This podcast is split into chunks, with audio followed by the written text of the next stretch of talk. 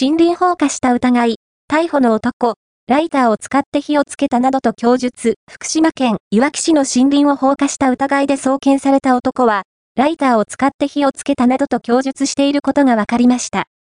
森林法違反の疑いで3日送検されたのは、いわき市の飛び職、木船元田容疑者25です。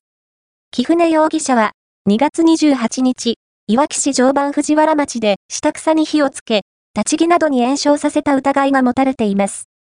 捜査関係者によりますと、木船容疑者は、調べに対し、ライターを使って火をつけた、仕事のストレスがあり、イライラしていたなどと供述し、車などからは、複数のライターが見つかっているということです。木船容疑者は容疑を認めています。